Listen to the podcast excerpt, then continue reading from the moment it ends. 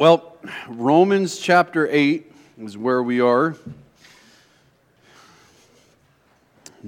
Todd Jeremy is getting a few more handouts. So, Romans chapter 8. We are going to be covering 23 to 25 today. Romans 8, 23 to 25.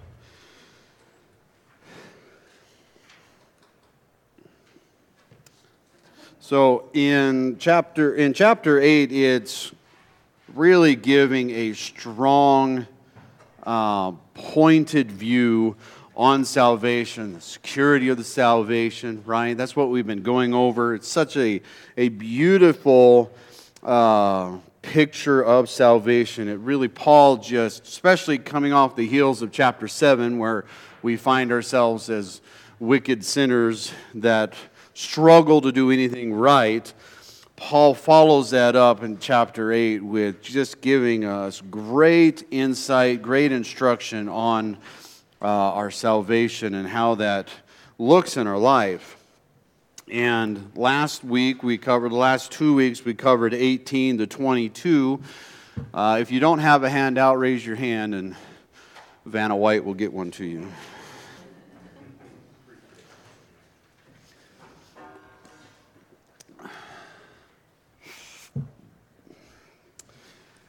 But in verse 22, it says, For we know that the whole creation groans and suffers in pain of childbirth together until now. So we went over this last week. For those of you that are in the other class, all of creation is looking to uh, the return of Christ. It's groaning in pain there's a difference in the pain when it talks about groaning and pains of childbirth.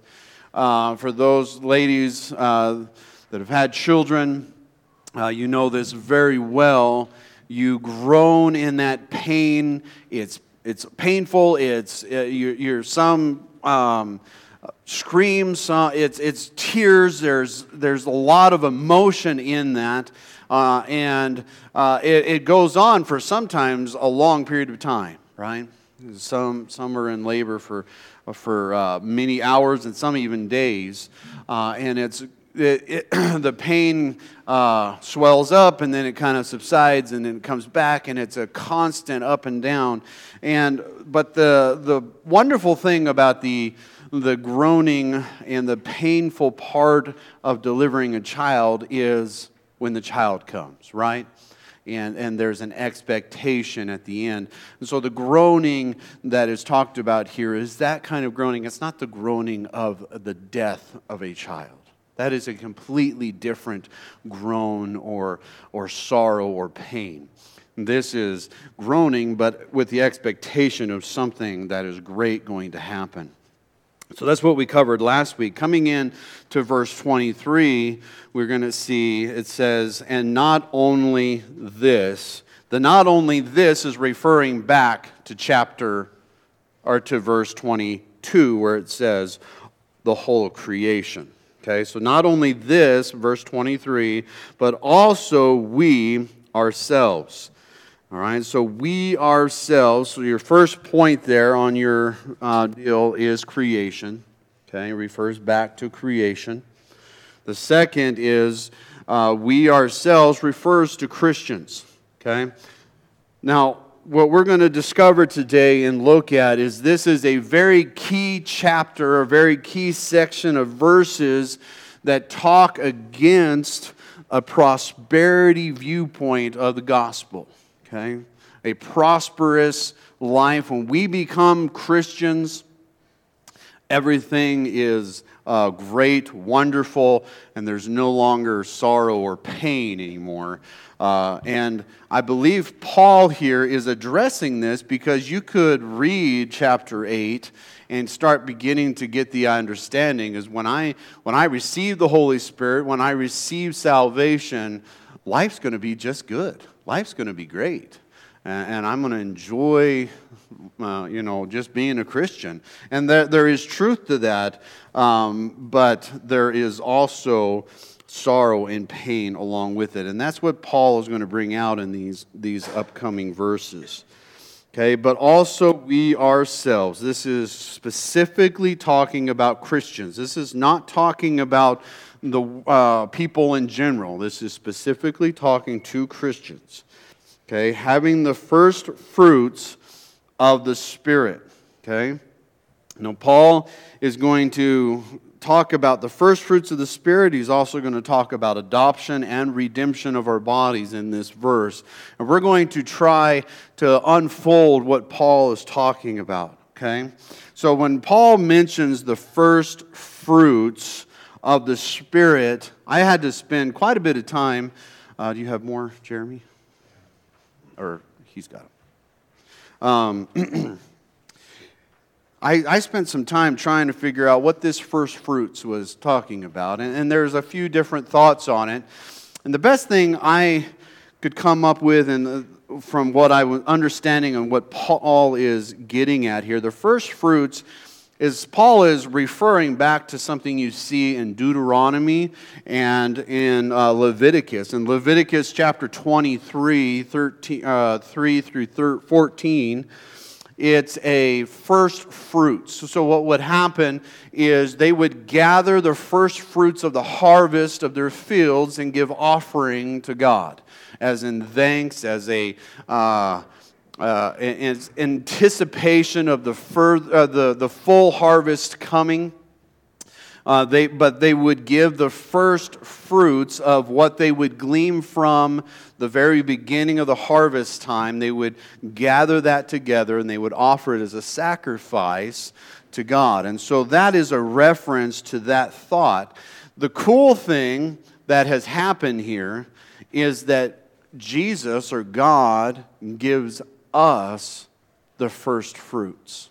Instead of us giving him the first fruits, he turns it around and gives us the first fruits, which is the Holy Spirit. And we'll, we'll, we'll talk about this as we go more and uh, as we get into verse 23 here. But the first fruits is the indwelling of the Spirit, is your blank there. The indwelling of the Holy Spirit is a gift that God gives to us of the beginning of sal- at the beginning of salvation. It's the first fruits of salvation. And we're going to come back to that here in just a minute. Um, but that's what that's talking about is uh, the first and the first thing that God has given us is the indwelling of the Holy Spirit. Okay? So he talks about but also we ourselves having the first fruits of the Spirit, even we ourselves groan within ourselves. We groan, just as it says in chapter or verse 22, where all of creation groans. And this is a key verse for us to understand that life is not going to be your blank there uh, is groaning within ourselves. We are not on easy street as believers. Okay? We're not going to be on easy street. You, you uh, listen to the, the wealth and health prosperity preachers, and they, they make it sound like you become a believer, and man, everything in life works out. Everything in life, there, you, you know, your business deals work out, your, you if you had cancer, it's going to go away. All of these type things is what they teach and preach, uh, and, and it grows a great group of people to follow them because everybody wants to live on easy street. Nobody wants to struggle. Nobody wants to have pain in their life. But um, Paul wants to clarify that all of the pleasures and all of the great things he's talked about because he's talked about we're adopted as sons, right? That's a. We're adopted not just from a great guy, right? That you know, a wealthy dude that just liked us. We're adopted by the God of all creation. And so when you start putting that thought process together, you might be able to think, well, I'm adopted by God Almighty. I should be able to just live an easy life, right? I mean, this is, I'm adopted by him. He's going to take great care of me. I, I shouldn't have to worry about anything. And Paul wants to make sure we understand that that isn't the case, uh, that our life is still has a flesh element to it. We still struggle with the flesh and it groans. This groaning is a eagerly, it's groaning within ourselves. And this groaning is a painful, which we're going to deal with cancer. We're going to deal with persecution that we've never, that some of us would never even comprehend. There's going to be suffering and pain within the Christian's life, and it's going to cause groaning in an expectation of what's going to be coming, in the same way that the earth groans uh, in waiting for uh, the coming of Christ. All right, so we're, Paul is clear, clearly pointing out that we are not going to be on easy street. And he gets into verse 24 and he starts talking about hope. But when we have a good understanding and a good grasp of verse 23, 24 and 25 makes a lot more sense. All right? Um, a groaning within ourselves, waiting eagerly for our adoption as sons. So let's stop there. What, what is Paul getting at here? Are we already adopted? What is the, what's the title of my Sunday school page? What does it say? Already, not yet. All right? So, this is a, a very important aspect to what we, how we understand our life as believers. We are fully adopted when we become a believer. When we put our faith and trust in Christ and uh, He regenerates us and we uh, become a child of His, we go through the adoption, and in its immediate process, we are fully adopted by Him. So, what does it mean when it says here, um, waiting for our adoptions as sons? What do you think that Paul is getting at?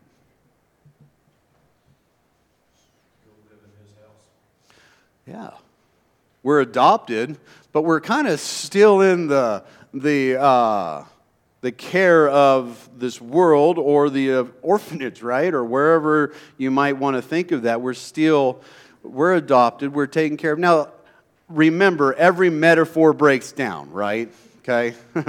we're taken care of by God as His children while on earth. But we don't recognize the full benefits of our adoption until we see the latter part of the verse, okay? So we're waiting for the adoption as sons, the redemption. This goes together, the redemption of our bodies. Okay? So we are children of his we are adopted by him we are we can call ourselves sons and daughters of the king because we are adopted by him but the already not yet part is our body is still on earth we still struggle with sin. We still struggle with the aspects of this human body. Okay?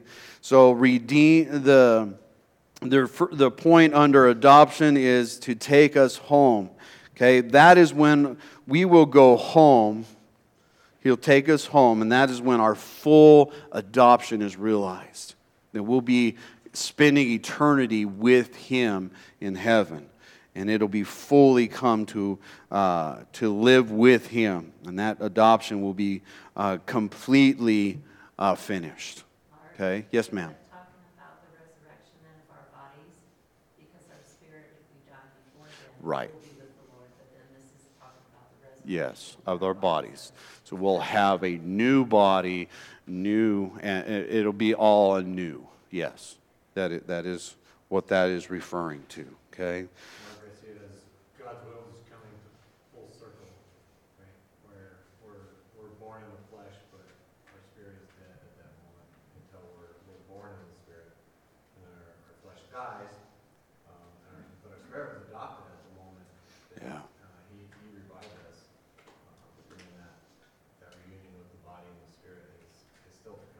Yeah. We're, we're waiting for that final uh, thing to happen, which we talked about a lot last week, and, and the hope of what is to come, and the new heaven, the new earth, because this earth is now corrupted, and our bodies are corrupted, and uh, they won't be renewed until all that is done and God's will is, is final. Yeah. And it's a very, this is, uh, should be exciting. Uh, the, the words here are um, eagerly, uh, waiting eagerly. This it gives someone, you know, scripture often does uh, a lot of pictures, right? And, and one of the pictures is a bridegroom. Now, men, you all understand, especially those of you who've had a church wedding. Uh, I remember the day the door opened, I was so eagerly awaiting to see the most gorgeous woman I have ever seen walk through that back door.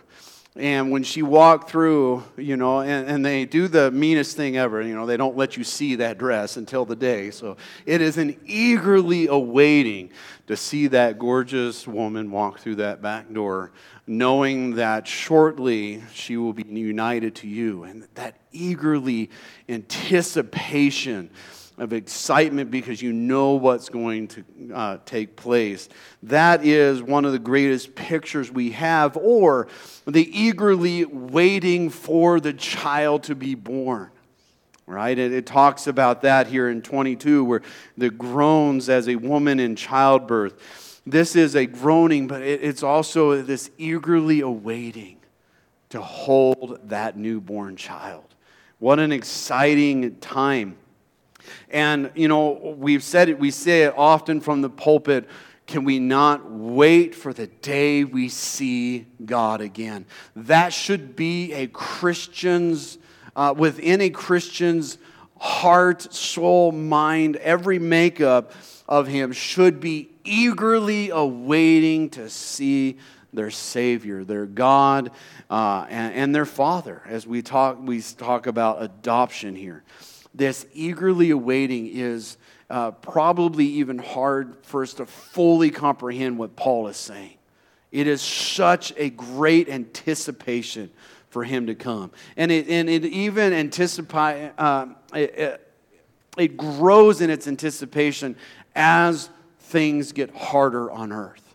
As you struggle more with sicknesses, illnesses, uh, just the world that we live in, uh, with whether it's politics or uh, the environment, job situation, all of the things that we deal with just as humans, as they get worse and it compounds and it, and it gets more frustrating and harder to live, it should cause us to eagerly desire to be with Him even more.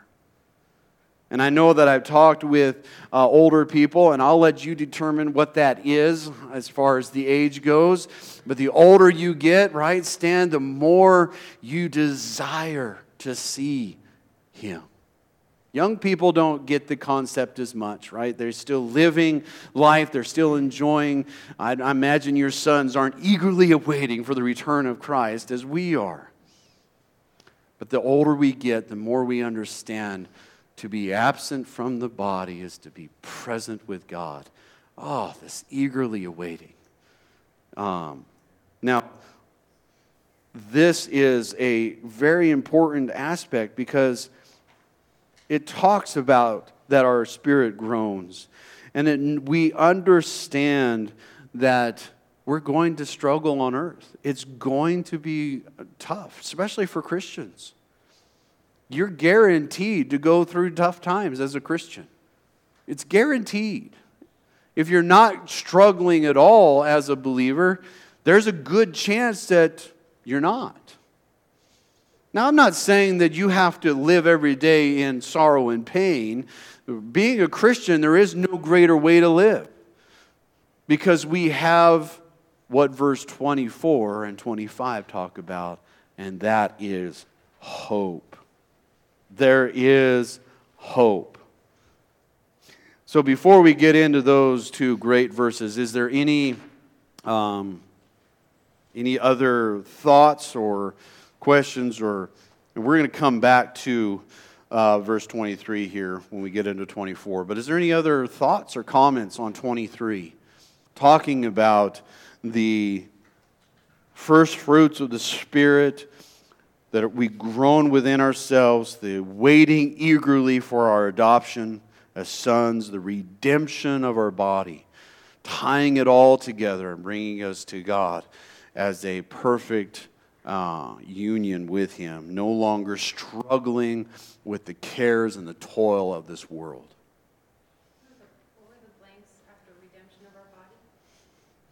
Uh, we are redeemed, but our body is still in sin.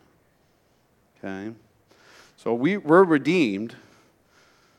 As Dean pointed out, our spirit is redeemed, is regenerated. We're no longer dead in our sins. Our spirit is brought to life, and is, uh, we are redeemed at the moment of salvation, but our bodies are still enwrapped in the sinful flesh and uh, we are eagerly awaiting where I no longer wake up in the morning thinking, why do I continue to sin? Why is this sin so easily beset me? As we read chapter 7 of Romans, you know, Paul is having this same struggle. Why do I do the things I don't want to? And we should all eagerly await a time where when we wake up in the morning, we no longer even know what sin is because it's no longer a part of our nature. And that is something that all of us should eagerly wait and desire. Dean? I'd say just uh, on 23, you know, we quickly and easily don't think of or forget about the first fruits of the Spirit. You know, and, and Christ died for us. And, and today, you know, when we're celebrating um, Resurrection Day and thinking through all of that, um, and then what, what else that did for us as well, on top of everything that we typically celebrate and think of, um, it's, it's the, that He gave us His first and, and the Spirit living in us, right? That, that, that's such a big deal that that hadn't happened permanently to people before. Yeah. We, we forget that part, and it's, it's just as exciting as, as the rest of it, because that's the only way that we can live for Christ, is that His His Spirit lives in us. Yeah, it's.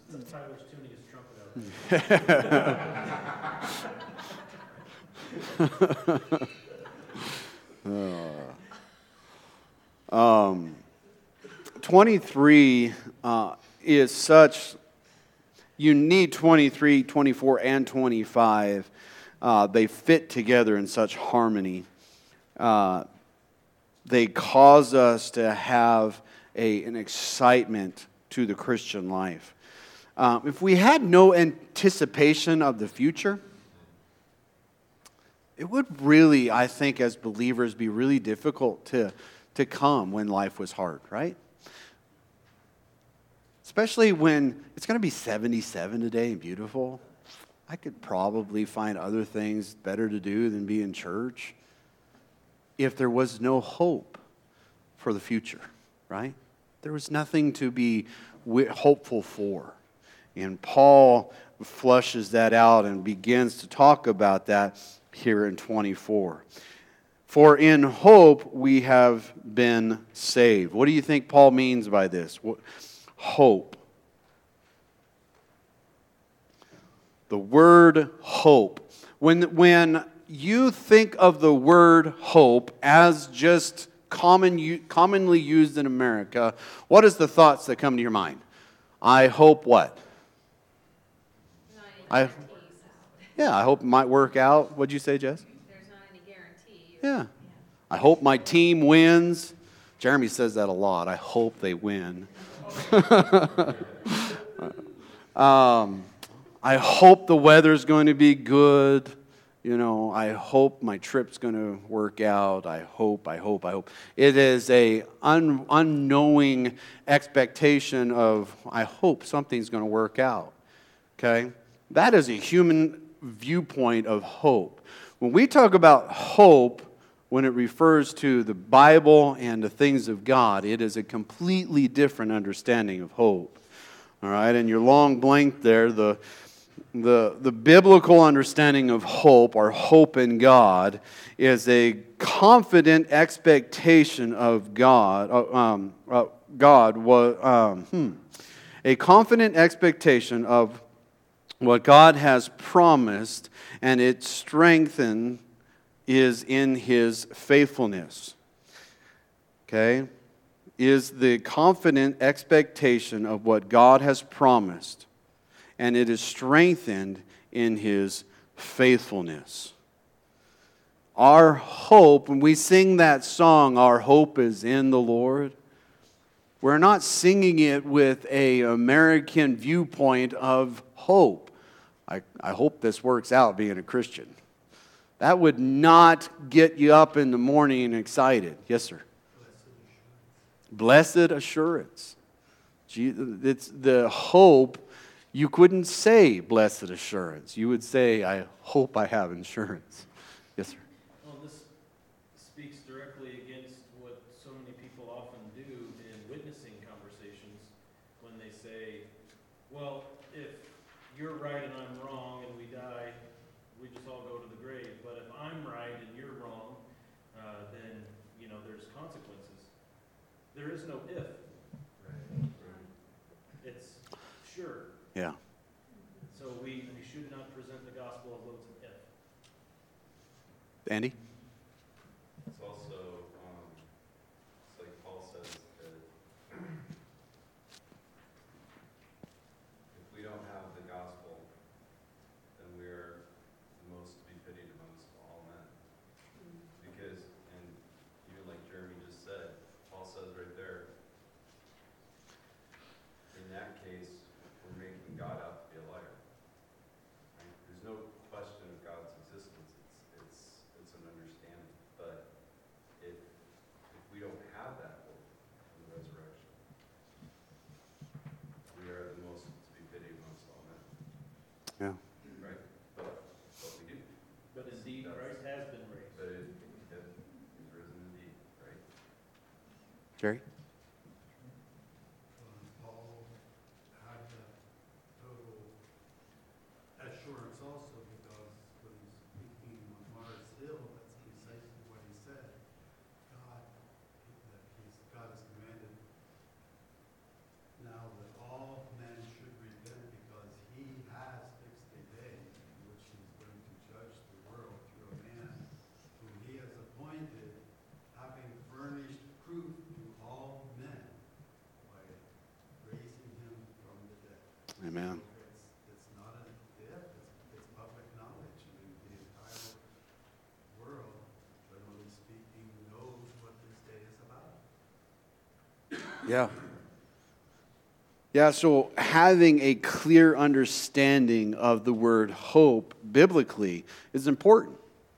Because there's a lot of believers out there that if you ask them, where are you going to go when you die? Well, I hope I'm going to heaven.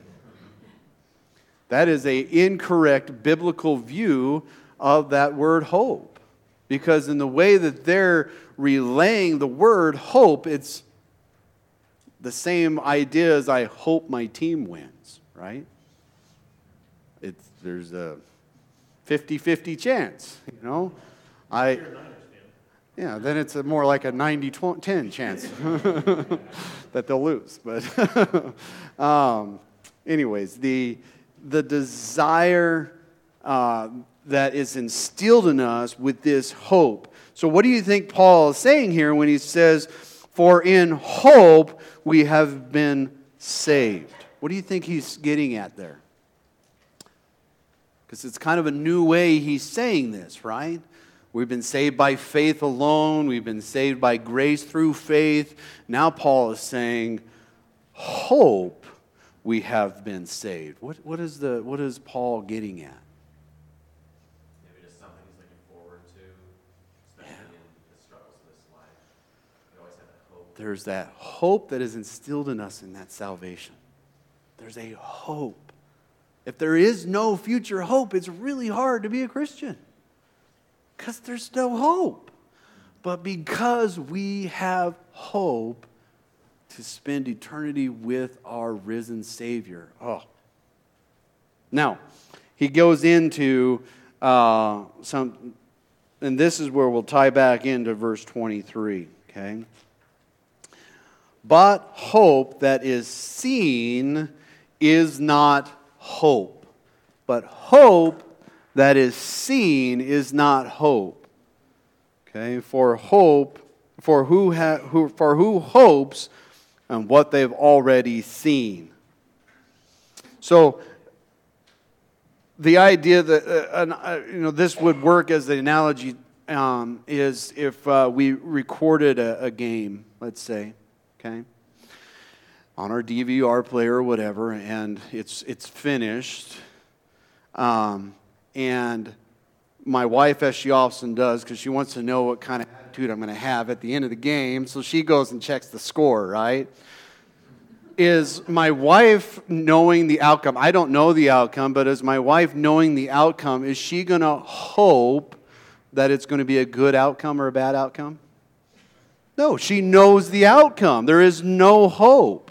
There's no anticipation. There's no looking forward to. She already knows that you know they won by a lot, so it didn't matter, right?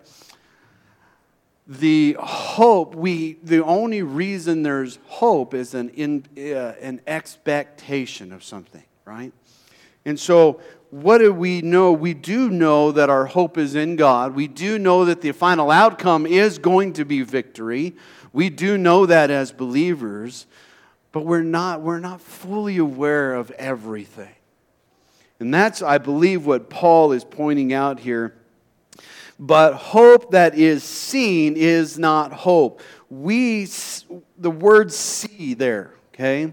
The word see refers, I believe, back to the first fruits, okay? Your, the, the, the blanks there is we haven't seen the full harvest of what the Holy Spirit is going to uh, be endowed with us. Okay, we've only been given the first fruits of the Spirit. We haven't seen the full harvest yet, the full outcome of what's going to be given to us. And so we hope in that full harvest of the fruits of the Spirit. We don't know what it is, and so we're hopeful, we're excited, we're anticipating it. We're hopeful in our adoption.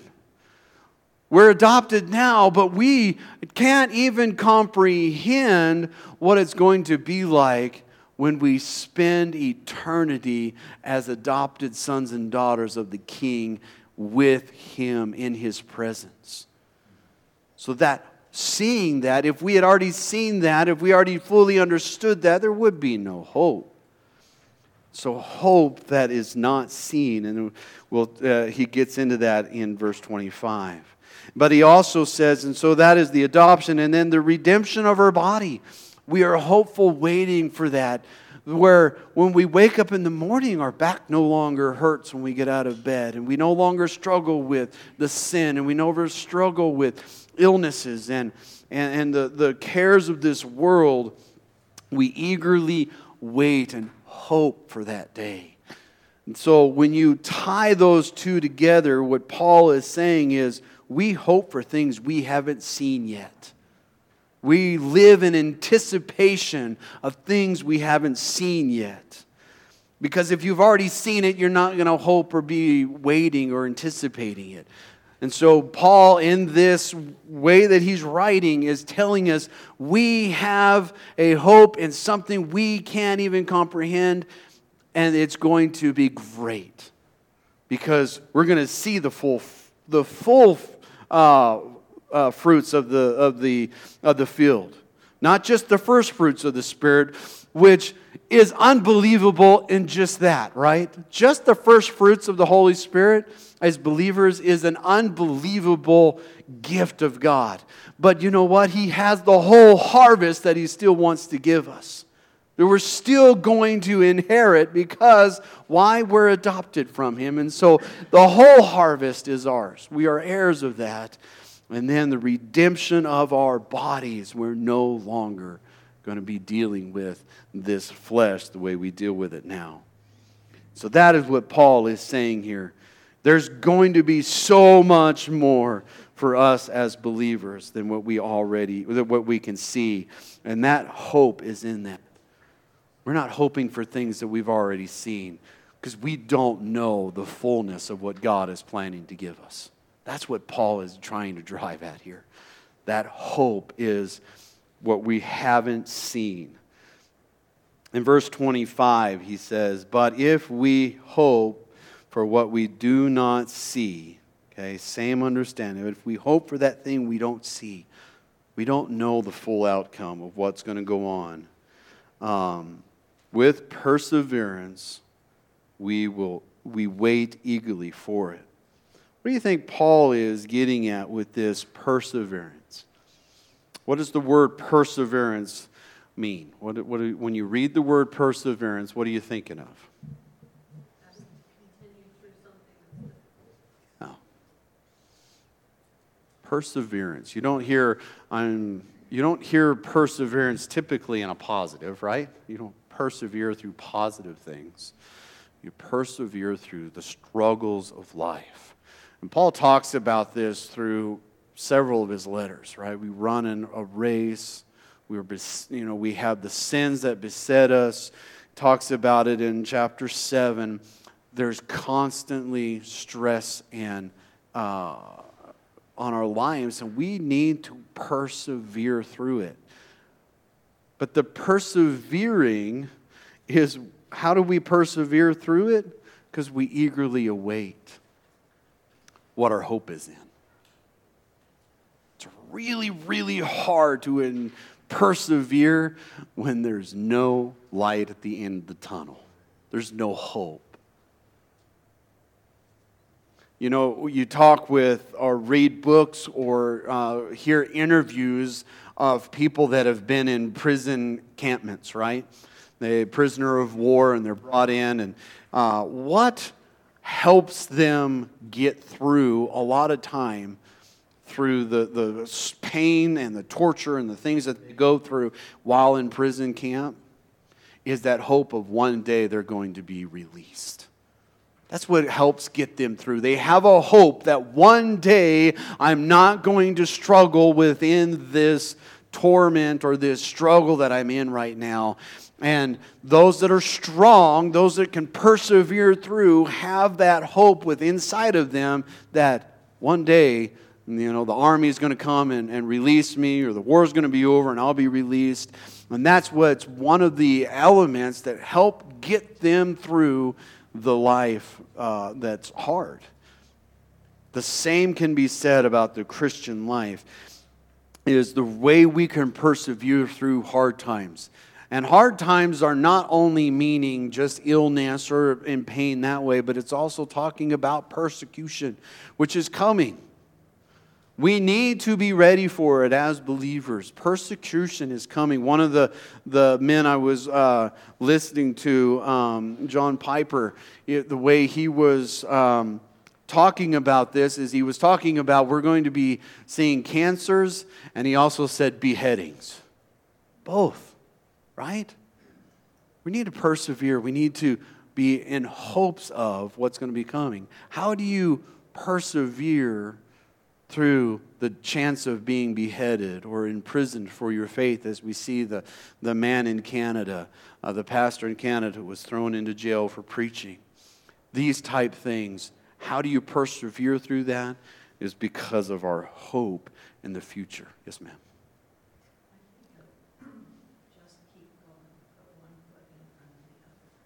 Thomas the train, right? Just keep, right? I can make it. Yeah.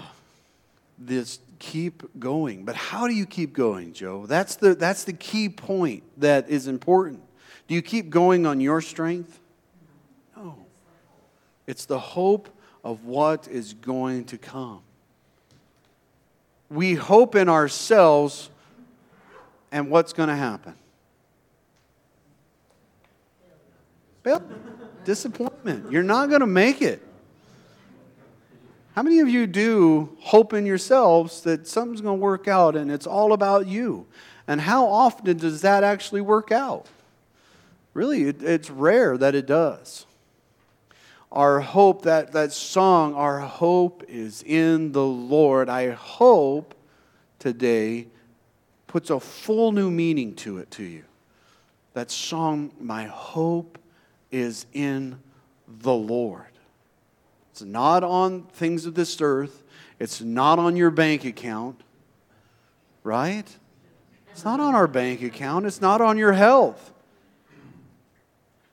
So many of us put our, our, our strength in, well, I'm healthy.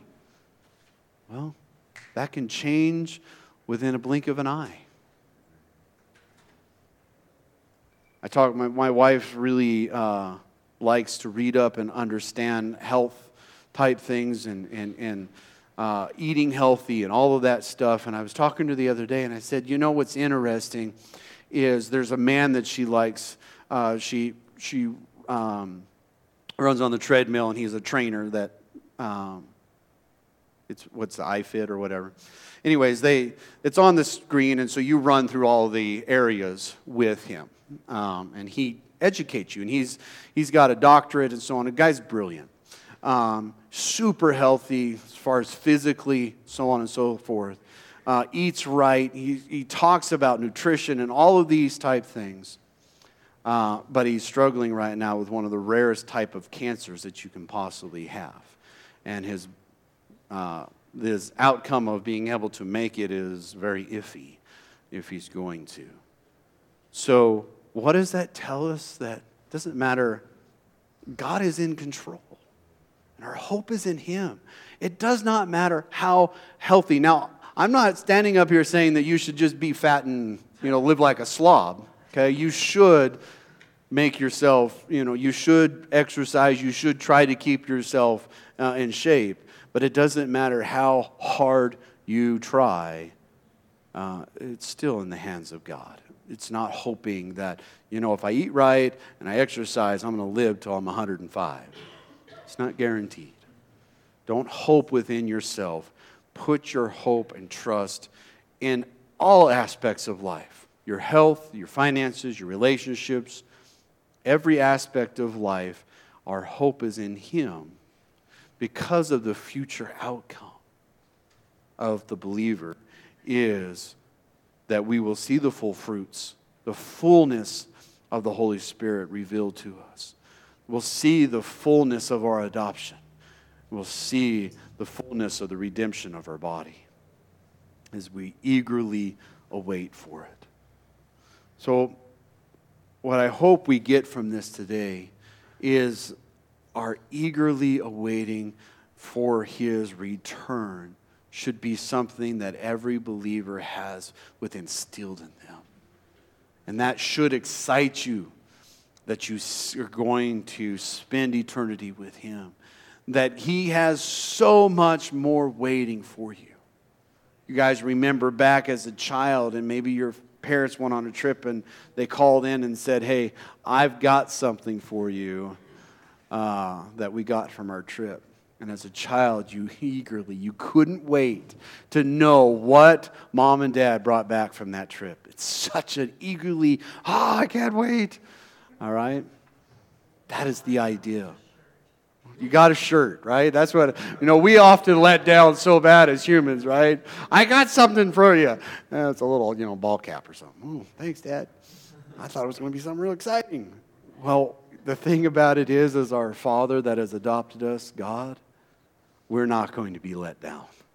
He has something that we cannot even comprehend in store for us. And that is what we wait for. We don't know so it makes that hope, excitement as the believer so much even greater. So much even greater. Any thoughts or um, questions that uh, we have on this section? We have a few extra minutes. Uh, full harvest, adoption, and then uh, the redemption of our bodies. Those are the things that we haven't fully seen. We haven't seen the full harvest of what the Holy Spirit and all of what God has for us there. We are adopted, but we haven't seen the full adoption until we are in eternity with Him. And then, obviously, the most glaring one is our body is still, we're still in this flesh. Okay? Yes, sir.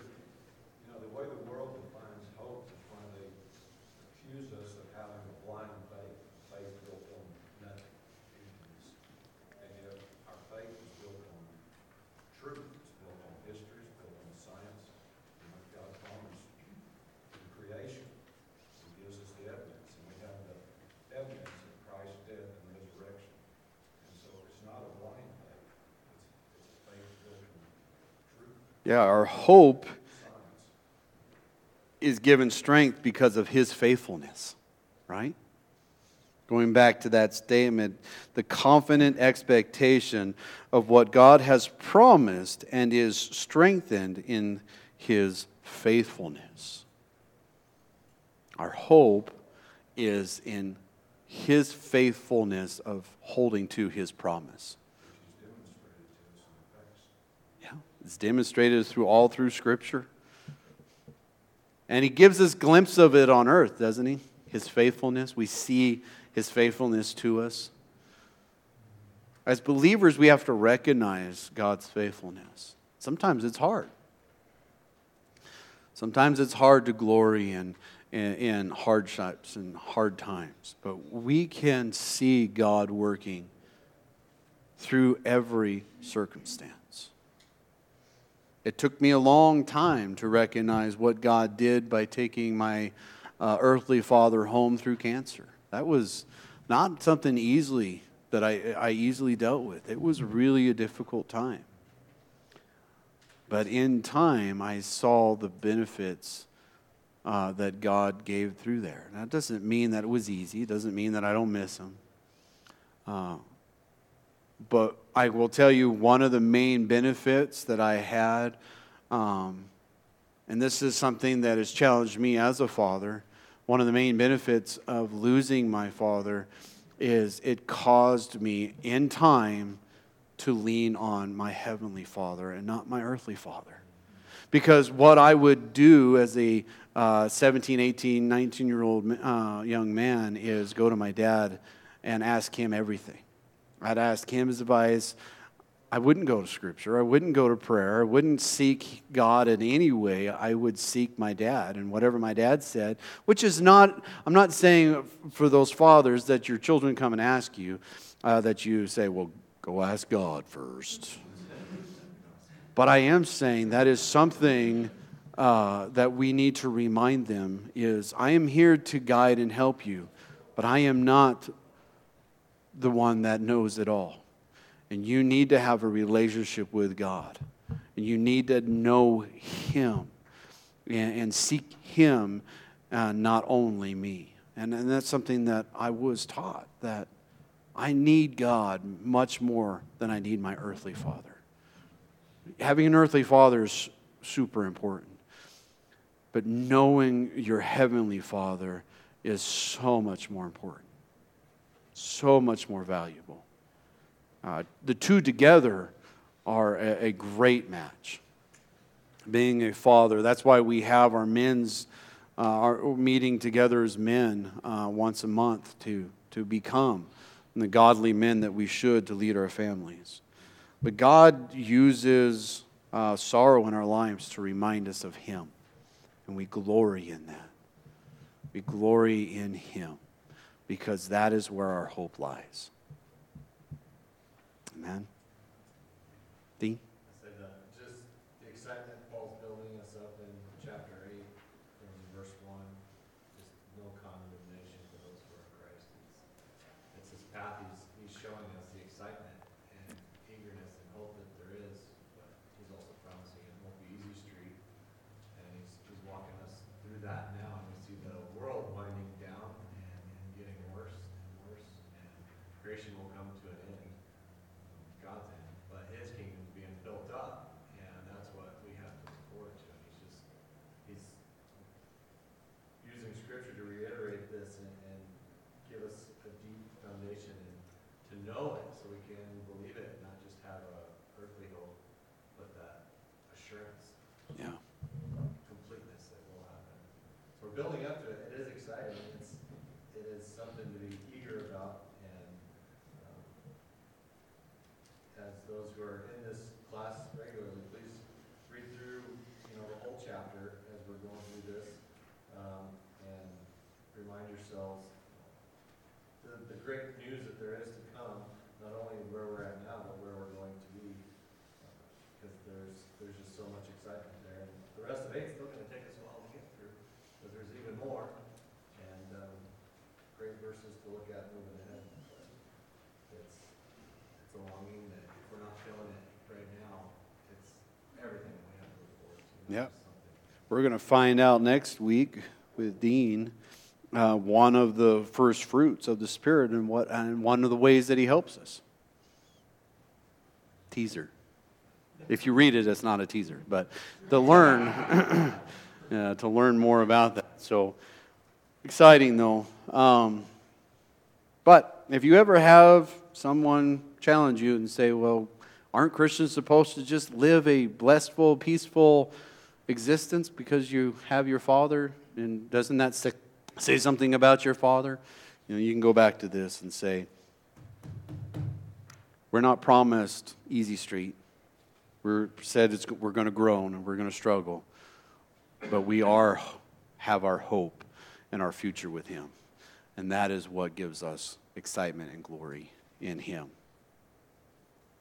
Amen well, let's go fellowship for a few minutes, enjoy one another, and then we'll come back and we'll sing to our risen Savior and then hear about his resurrection today. Amen? Let's pray real quick and we'll do that. Lord, we thank you for your great mercy, love to us. We thank you for Scripture and how it reminds us of the hope that we have one day that we will spend eternity with our risen Savior.